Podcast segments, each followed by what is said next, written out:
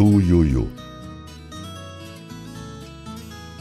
Ainda que te pareça que ares de insano trago, não sou desgarrado vago e nem solitário ilhéu. Sou da fauna pantaneira e sem disfarce de urutago, me mostro e mostro o estrago feito aqui, sob este céu. Sou tuiuiu pantaneiro, donde Deus guarda a beleza. Sou filho da natureza e voador no céu de anil. Enfeite de Mato Grosso, sou de um bioma que chora, perdendo aqui fauna e flora para tristeza do Brasil. Embora o mundo se encante pelas lentes do turista, numa visão futurista vejo tristeza em verdade.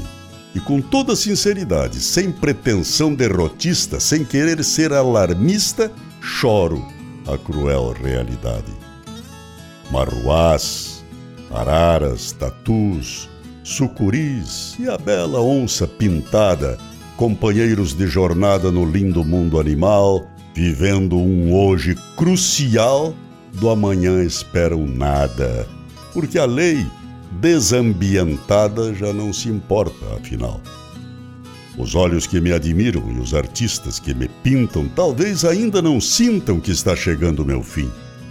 Mas se ficarem atentos, é bem capaz que pressintam nas transformações do que pintam a tocada do clarim. Então, faço do silêncio em meu trejeito brejeiro um alerta aos brasileiros sobre o que aqui acontece.